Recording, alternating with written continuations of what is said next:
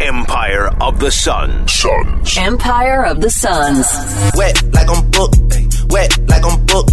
Wet like I'm booked. Arizona Sports presents the Empire of the Suns podcast. Empire of the Suns.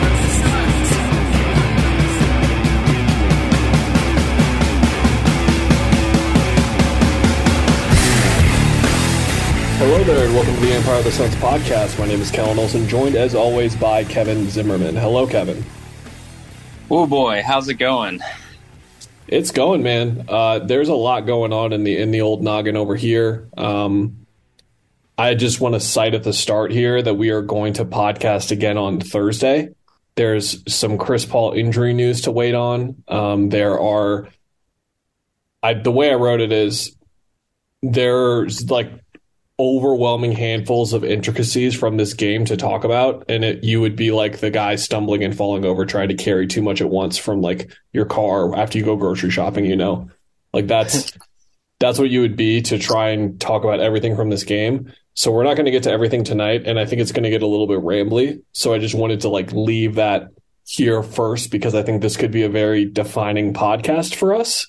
I hate to scare suns fans listening but tonight felt pretty monumental. Obviously, not in a good way. Uh, the Suns lost 97 to 87. By far, the most important news to come out of this is that Chris Paul was injured. He injured his left groin.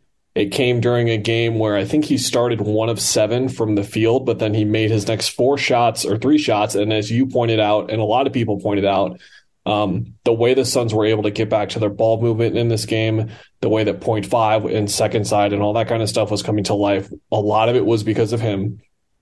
And he got hurt. It did not look like the type of injury that is just a day to day thing. I feel okay in like speculating that far, and that's the furthest we're going to speculate. They're saying it's left groin tightness. Monty did not have an update, but uh, Chris Paul in the third quarter goes up for a rebound uh, grabs at his left groin pretty much I think before he even like lands on the ground. Like he's he's already like feeling it as he jumped in the air basically, and then he's struggling to get down the floor. He goes back to the locker room and then he's ruled out uh, for the game. And with the way that this game unfolded, Kevin, and just how heavily reliant they have been on their top three or four as is designed, this just the way I phrase it is like this was a golden opportunity in a game the Suns just had to win, and that and and that um, is accompanied by the fact that they they lost Paul. We don't know for how long, but Kevin, the thing is, even if Chris Paul comes back, we know he's not going to be at 100%. We've seen this before. Like he when he gets hurt, he'll come uh, unless it's in the regular season, but when it's in the postseason, he comes back.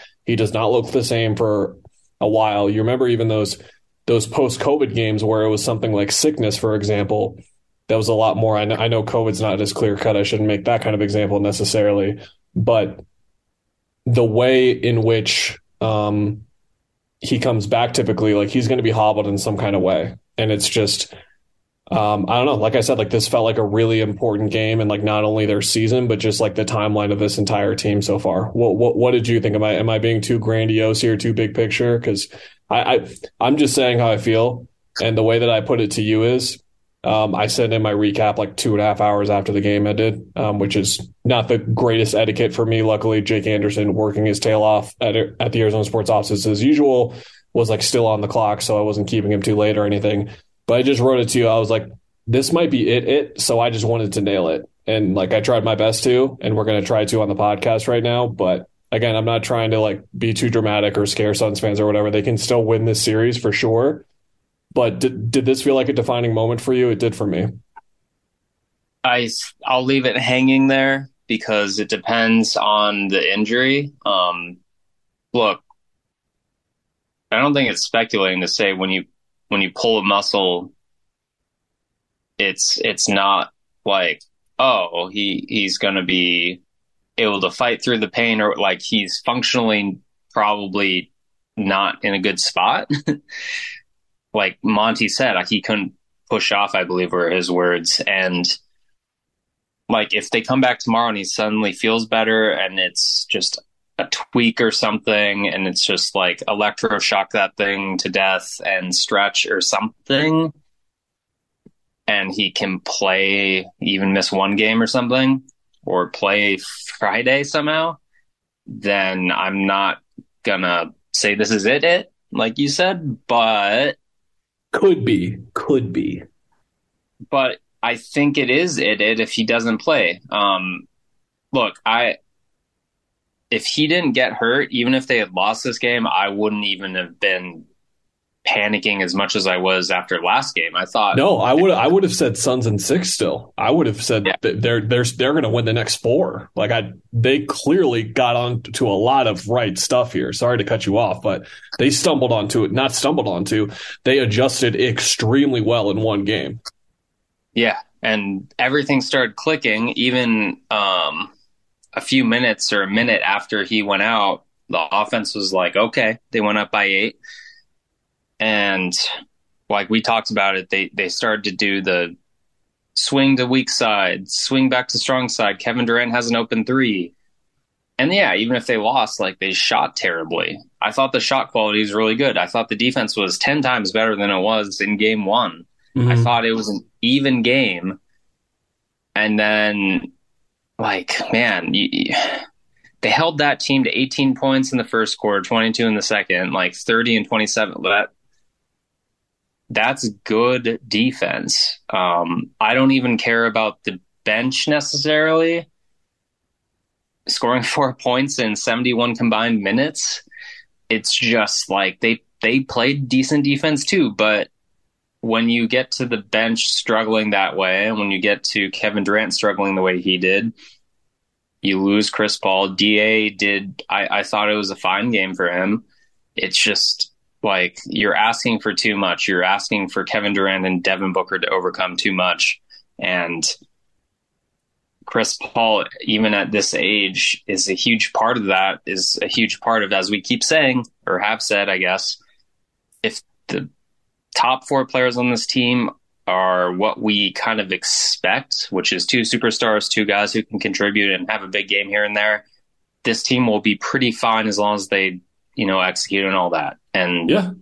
you lose one of them, and that's that's how quickly the drop off is, I guess. Oh yeah, that, that's that's what I'm getting at. Yeah, and uh, I open the can of worms to get all like um, again really big picture and like I'm sure there will be a lot of Suns fans listening who will be maybe not a lot because the amount of like burning down buildings that I see on Twitter right now, um, maybe not, but to those who are still like keeping the faith and again like I'm glad Kevin went there because if Chris doesn't get hurt, I pick them to win the next four games confidently. Like they I saw um, some Denver people talking about how, like, man, do they need to bench Michael Porter Jr. and get a guard in there so someone else can handle like the way in which the Suns neutralized Murray and then in turn neutralized Denver's offense was incredibly impressive. And the way in which Denver opened the game and was just like, we're going to have, we're, we got to get Nikola going. So we're just going to throw it to him in the post. We're going to have him run everything. And what happened was the Suns were like, here, here's the red carpet, sir. Do you want any snacks on the way? Go ahead. You against DeAndre Ayton. You're not going to pass the ball because we're not going to give you anywhere to pass the ball, and you're you're an MVP, so you're going to go at him and try and score on him. Go ahead. And what it did is it, it neutralized their offense, and they were the team. Like there was so much talk after the first game of how the Suns are the team that's like not moving the ball, they're not playing together as a team, and all that stuff. And and Jokic is an incredibly unselfish superstar, but the Suns turned this game, the the whole series around, really in a way where they were like, yeah, but like we'll we'll turn him into a selfish superstar in a way by just forcing him to beat us as a scorer. And he wound up doing it in the fourth quarter, of course. But again, that was after Chris got hurt. That was after Durant played the way that he did. It was by far working. All this Monty slander, it's going to come, and and if they get eliminated from the playoffs, it's going to continue to come. There's going to be questions about his future. But they had an excellent game plan in game two on both sides of the floor. And Kevin, it worked pretty much flawlessly. Like not even I don't feel like I'm exaggerating too much to say how well it worked. Like they did a tremendous job. And I've, I'm someone who's been critical of Monty and made this line in the sand kind of thing in the last podcast of how much they needed to do and how much they needed to change, not only the coaching staff, but players on the team specifically. And hey, DeAndre Ayton came out and played like a guy who had been getting picked on nationally. Like SportsCenter's 35 million followers on Instagram making fun of his lack of effort Shaquille O'Neal calling him out on national TV on the pregame show, saying like, "I'm going to be watching you right now and watching your effort." Like the mainstream conversation actually started to become this conversation we've had about him for five years now, and it, what whatever it was, that something else, I don't know, woke him up we were back to seeing more or less 2021 Ayton Like it was still like uh, on a scale of one to 10 of how much was it play at 2021 Ayton Like it was a seven or an eight, but it was a lot better than the two or the one that we saw the lead up to this, to be honest. You know what's and, crazy? And, yeah. I think, I just think the craziest part about the game was the first half. People were just losing their minds on Twitter and in my text messages about this team and Monty's rotations and throwing that one lineup, whatever it was with Book and a bunch of bench guys. The two and, minutes that Ish Wainwright played being something worth talking about at all. And it's like, dude, this team is literally shooting 28% and they're down like three to five. Like, what are you? And they're getting good shots. Like, why are you blaming Monty for this? Like, this is so much more improved. They're not making shots. Um, and, then I go from that to being like, oh yeah, they might be done with Chris Paul. So like, I mean, yeah, it, it's just funny that like I'm having these reactions and like lots of other people, but I think that the majority of fans probably do understand and agree with us that like Chris Paul's that important. But anyway, they took five seconds celebrating Landry Shamet out playing before just roasting the next rotation choice. It's just never going to end at this point, and I there are people listening to this who are just going to keep roasting Monty for playing this guy over that guy, and I just hope those people can start to realize how ridiculous they sound because I I, yeah. I, I got to stop there. That that's too much energy in the wrong places. I'm I sorry. Just, I, I, I got myself off the track there, Kevin. Uh, but, but what I was getting at there in terms of the can of worms that I opened with like the statement of it, like I, I think there's a good chance that in terms of looking at the Devin Booker, Chris Paul, Kevin Durant, DeAndre Ayton, or just like the the Chris Paul, DeAndre Ayton, Kevin, uh, uh, sorry, Devin Booker, DeAndre Ayton, Chris Paul, Monty Williams Suns.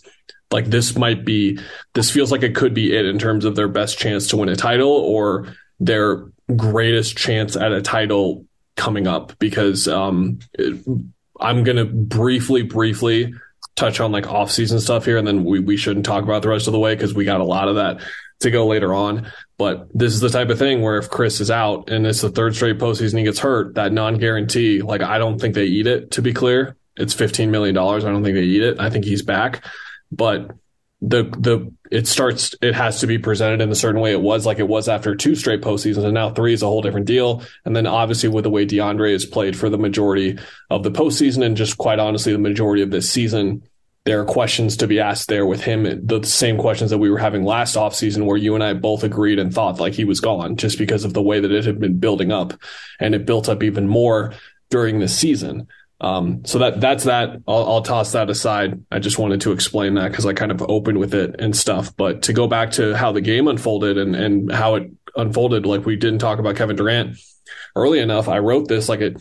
It's just insult. It would be insulting to his greatness to not expect him to step up in this game and not expect him to put up 40 plus in this game. Like the way that his shots developed and came to him and the way that he was getting free on Aaron Gordon with how much a rookie six five guard was defending him. He should have had 40 plus in this game at least, and I think he should have had 50. And he was missing shots, but I think he took 27. He probably should have taken 35, honestly. Like he should have just had his way with this game. I did a lot of different hits and a lot of different, had a lot of different conversations from game one to game two with how anxious people were getting. And I was just telling people over and over again, like, I think KD's just going to roast him in game two. And, and, and everything was there for him to do that but he just missed shots. And it happens. Guys just miss shots. I didn't look at it. Uh, maybe it looked different on TV, but at least live, yes, some of them were difficult shots, but he's Kevin Durant. Like, I think that's a trap that I've seen some people fall into um, that are breaking down the Booker Durant mid range stuff and being like, oh, well, those are tough shots to live with. Like Michael Malone's quote on like, well, they can, if they can beat us with tough two, they can't beat us with tough twos for 48 minutes. It's like, ah, well, they can. They, they definitely can. And they, and they should have in this game, honestly. And the reason they didn't lose is because of tough twos, Kevin. It's because Kevin Durant shot two of 12 from three. They shot six of 31 as a team, six of 31 as a team. Kevin, they were one of 12 from the corner, one of 12. And you think about like the couple Damion Lee had over there, Cam Payne had one. Like there were some good looks there. Torrey Craig had a really good one that didn't even hit the rim. Um, Book was the only one that made one in the corner. And again, their offense was sound. And again, I cannot emphasize enough. Like, I'm glad you said 10 times better defensively. They took Jamal Murray out of the equation and they were like, did you see the the realization start to come to Aaron Gordon? Like, hey, Aaron, they're going to need twenty a night out of you. you ready? he did. He did not look ready in the first half. Now he did better in the second half. I think he saw he had one three go down, and that's where he started to like regain a bit of confidence. But there were two or three possessions in the first half that just died when the ball touched him, and he had an acre of space. There was one point on the left wing when Jamal Murray was running empty pick and roll with Jokic and Gordon came like rolling around from the right wing to the top of the key, wide open. And I was like, where's his man? And then I looked and Durant was literally under the rim, just waiting. So Ayton could go and double or, or contain Murray, whatever you want to call it, with his coverage that he was doing. And then Durant was going to be there to contest Jokic if that's where the ball was going to go. And then Murray obviously passed to his teammate that had no one within 20 feet of him. And then Gordon was like, what, what's going on? Um, Michael Porter Jr., the ball sporadically found him, Kevin, but this is why I didn't take him as much of a huge factor in the series because when it was called on for him to be more than like a shooter and a floor spacer and just an actual scorer within the flow of their offense, they just couldn't get to it. He was two of seven. I think that that will be a mid-series adjustment that favors well for them. But to end on what Denver got here, Kevin, and what Phoenix did not get, um, people not named Devin and Kevin shot 0 for 11 from three in this game, not one three from anyone not name those two guys. And again, Durant shot two of 12. Booker was four of eight. And then Craig was 0 for 2, Okogie 0 for 2. Paul didn't take one. Uh, Payne 0 for 4. Damion Lee 0 for 3. Kentavious Caldwell Pope hit three threes in the fourth quarter. His rebounding was awesome. His effort, like he kept getting into Booker and, and like he he played a part in wearing him down too. He was sensational in this game. And it was the second straight game, Kevin, where in terms of um, how I feel about the series and how um, co- the lack of confidence I have now, if if Chris is to miss time, it's because Denver is like the better team. Like they just look like the better team individually because whether it was Aaron Gordon last game or Jamal Murray being the best player on the court last game or Kentavious Caldwell Pope being the what would you call him the fourth or fifth best player in this game? Like that's Ooh, uh, Aaron Gordon's up there. Well, yeah, but, but he was. But the bottom line is he he was outstanding. Like Booker was outstanding. Durant's contributions still mean a lot, even if he was missing a lot of shots. Jokic obviously was the best player on the floor, um, and Ayton was really good. Gordon had his moments, but I thought Caldwell Pope was awesome. And the Suns just haven't gotten, they're not going to get that. Like, they're not going to get the random, like, really, this was the random, really good Damion Lee game, Kevin, but he didn't hit a three. just like Damion played an unbelievable game. He had three offensive rebounds. I think all three of them were him just crashing like a madman and, and jumping and showing that. Remember when I got clowned for calling him athletic? Kevin, look at that athleticism shine. He's tipping out offensive rebounds. And defensively, I I don't think I've seen anyone try as hard as he did on defense for when he was in there. Like uh, that was like one of the most like in terms of like I I used vigor in the words Kevin. I had to use vigor to describe how hard he was trying and playing. He was everywhere, but he missed all three of his threes, Kevin. Like he's the shooter. That, that's just his role. He was still really good in this game, but they didn't get what they needed out of him. I I want to go back to the bench um kind of as a whole because look, I get, I completely get people being super mad at Monty for not being consistent with his rotations and not like starting with like trusting people more. Cause like, I think that's the whole thing, right? Like he talked about after the KD trade, Pop told me to trust the process and he tinkered with guys. He gave TJ Warren minutes. He gave Terrence Ross minutes. And then suddenly the playoffs come and he's giving no one minutes and I think that was a huge mistake, not only because of the the wear down effect that I don't even I don't even want to know if you want to get into speculating about why Chris Paul was playing 38 minutes and if that has anything to do with his groin. I don't know. No, let's not do that. But it it definitely impacts how these guys play when they're not confident. Let's say let's say it's it's like not a good thing and then just leave it at that not as reasoning for it happening, but just say, hey, is this a good or a bad thing? It's a bad thing that he's playing 38 minutes. It's not good. When you're, you don't want to match the age with the minutes played in the playoffs over long stretches anyway.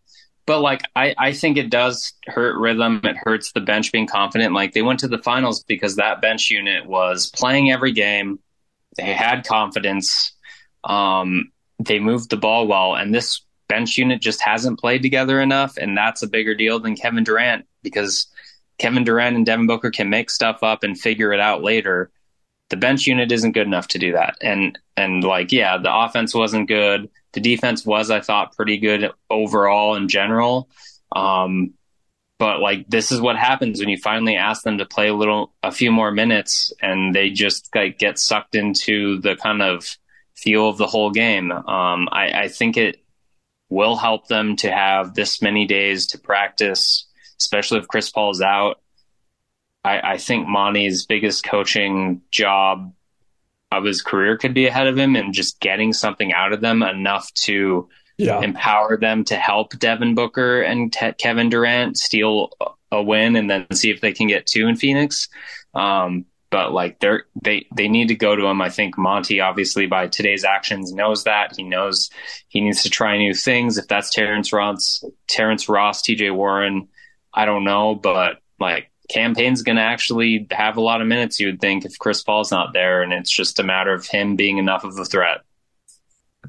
I am pulling up the play right now, but again, to emphasize how great they were looking, and again, like I wrote it, like they they should. If you take like quality of looks, and if we go back and watch all of the misses that they have, and I know Denver had their handful of them as well, but we go back and watch quality of looks they were missing. Like they probably should have been up twenty, and by the mid third quarter, and I was sitting next to Dan Bickley and Duane Rankin, and um, when Chris Paul hit a midi, he was uh, snaking and then went to his right and hit an 18 footer to put them up 59 51. I said out loud as he like got to the spot, he hadn't even risen up yet. I said out loud, uh oh. And then as the ball went in, like Bickley gave a yep and and a laugh, and it looked like it was happening. Like they were starting to find their form a bit, and like it was finally coming to the point where Chris is going to hit a couple of key jumpers here that they need, and then Booker and Durant are going to take them home. And most importantly, like their team play to that point was going to take them home. And then literally on the next play, Chris gets injured. The, yeah. the next play is is the Caldwell Pope tip in. So it was just the the timing was brutal because again, like my headspace right now that's where I was. Like I said, uh oh out loud on Media Row. And I was like, here we go. This is the start of it. This is where they're going to put away this game. And then this is going to be the start of them putting away the series and looking like the team that I picked to win the championship. And then yeah. he gets hurt 20 seconds later. And it goes back to what you were saying about how extremely fragile this whole thing always was. And maybe it wasn't a point that we hammered home enough, but we don't do that with things on this podcast when they're so simple. And we just said, yeah, like, of course, the if healthy thing, like Durant and Paul, if one of them gets hurt, they're screwed, obviously. And they are screwed to some point, but I think it was important to what you brought up if Paul doesn't play, um, how much they're going to need out of the other guys. But it just hasn't been encouraging enough. Um, returns there. Uh, there's one thing that I want to. There's one more thing that I do want to say, and I got to imagine Suns fans are if, if Suns fans are able to get past the way maybe the, in their anger for how this turned out or their disappointment or whatever, this kind of feeling is somewhere in there. But the one thing that I was thinking when Kevin when they were out there and Payne wasn't out there anymore and it was Booker running the offense with like eight minutes left or whatever it was, six minutes left, I was like, how is this happening still? How are we here still? I watched this man win 18 games and have to do everything on the team to win 18 games. I've watched this man lead an 8 0 bubble run where he had to do absolutely everything. It just felt like he had to shoulder so much to get them to the to a certain point. And here we are. He had Chris Paul, he has Chris Paul on his team, one of the greatest point guards of all time, who played at an all NBA MVP candidate level with him the, the year that they went to the NBA finals and they traded for Kevin Durant in a year where if he was fully healthy and won and played 70 games, he was putting up a statistical season at least and a winning season because we cite those numbers all the time about how his win loss is so insane, where he probably would have won MVP too. And we're here in this. There's six minutes left, Kevin. They're down three, and he has to do everything still. He's yeah he's catching the ball on the sideline out of bounds and sprinting. Kevin sprinting to the basket to open up a Torrey Craig or Damion Lee three. I can't remember who was in the corner in front of the bench, but that didn't go in. And then he set up another Payne three that didn't go in. And I was like, how is this happening right now? Like it's just it just it is mind blowing to me. I I I've I phrased it as a as a prerequisite at this point, Kevin, at this point in his career, that he just has to put the cape on. It doesn't matter if the Monstars are on his team. He's going to have to put the cape on, I guess. I just don't. I'm I'm so past the point of trying to figure out exactly why. Because again, Kevin Durant in a season where if he was healthy and he performed the way he did statistically, and his teams in a winning fashion performed the way they did, and if he continued to perform the way they did defensively as well, he probably would have won MVP. Like that's how crazy the season was he was having in Brooklyn, and he's on the court with Devin Booker, and Booker has to do everything still. And it's just Kevin, part of the Jamal Murray shutdown was because Booker guarded him. Booker had to guard him. What? I, I don't know. I, am at I'm at a loss for it now because again, big picture thoughts are starting to percolate into my head with a loss like this. But it's just he had a great quote after the game. He he loves playoff basketball asked about being down 0-2. He said it. He told us he said it in the locker room that he loves this beep, and you need to embrace it. Come in with a mentality to get after it every day. Make sure to have some fun along the way, and just get ready to compete. This is what he loves. He doesn't care. He's going to continue to trust his teammates the whole way. But it's just Kevin. I don't see the difference between Sonny Weems breaking a corner three oh. and Torrey Craig doing it like five years later in a, an incredibly important playoff game. Like it's just, it's all starting to blend together now, and I'm going to go crazy. I think to make this really simple, Bud, it might come down to when you don't play basketball with someone or a group of people that often, you're going to get whipped by people who play basketball all the time together. Like, do you think the continuity thing's catching up to them now a little bit? I think so. I think so. Yeah, of course, because it should be it should be Durant's entire show in the second half, but that's part of part of my thing. Like Durant did not play well in this game overall, but he hit two shots in a row in the in the fourth quarter. And the second one he hit with like that kind of confidence you see guys have when they pull into a shot where I was like and I tweeted here comes 35 because I thought this was the moment.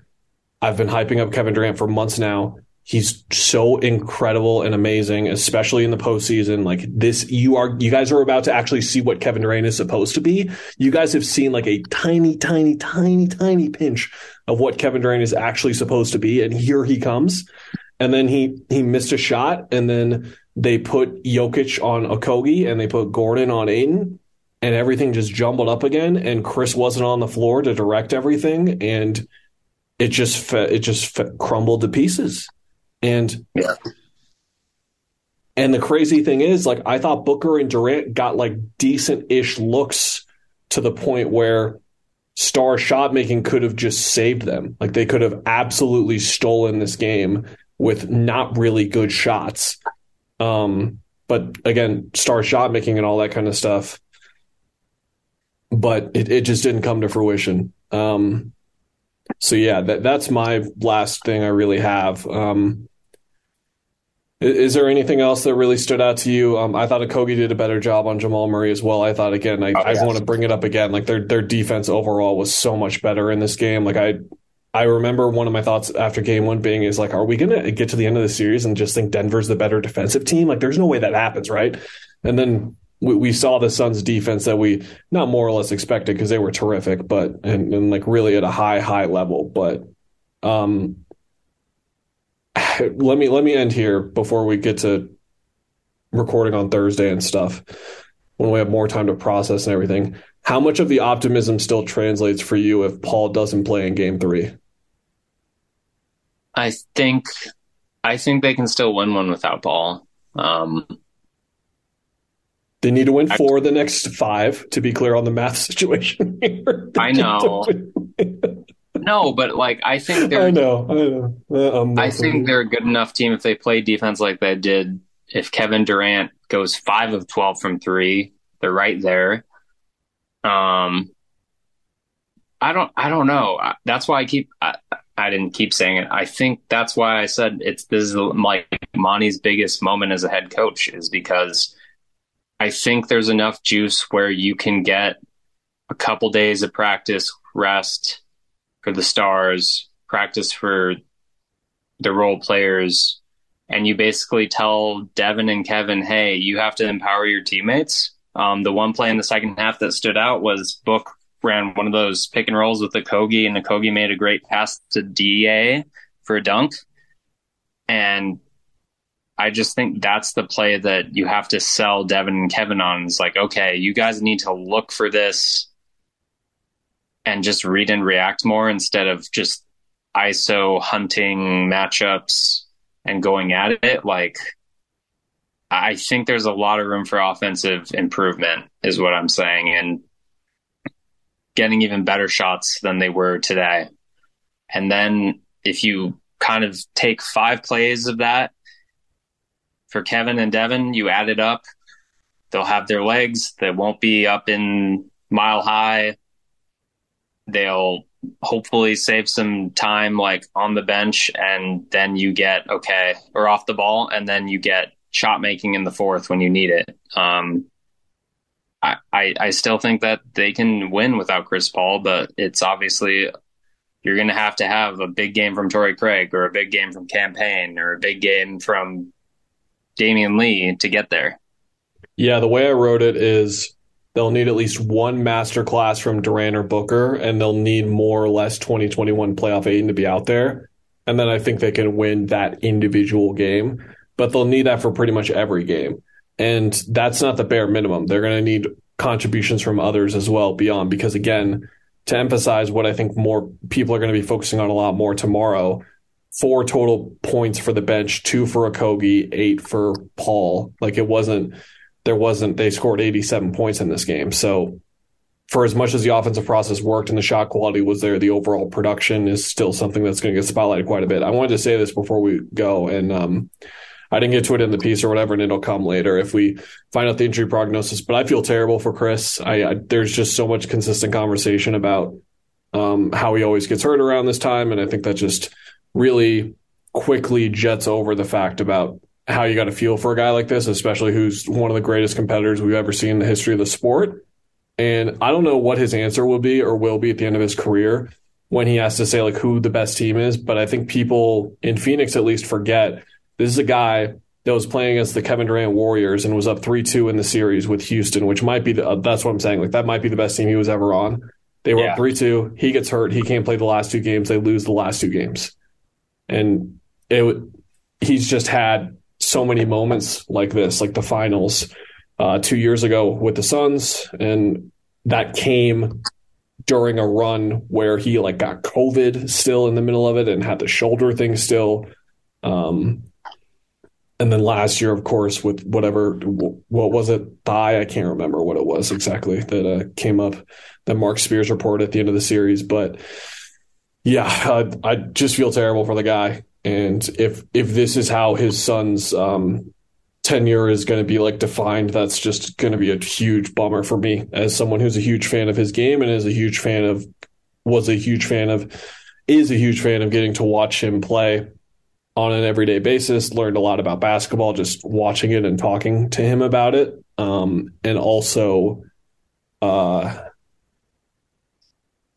is just like played really really well for this team too. Again, the All NBA seasons, the MVP candidacy, the All Star games, like it, he was pretty darn good for them. But um, I just, yeah, because I know that's where the conversation is going to go. By the time we talk again, the conversations will have already taken place about him and his legacy and all that crap. Um, and it's just a bummer. It really sucks. Anything else? That's it. Yeah. I mean, I think we can tease our next podcast where we're gonna. It might be earlier than Thursday, I guess, if news comes out about him.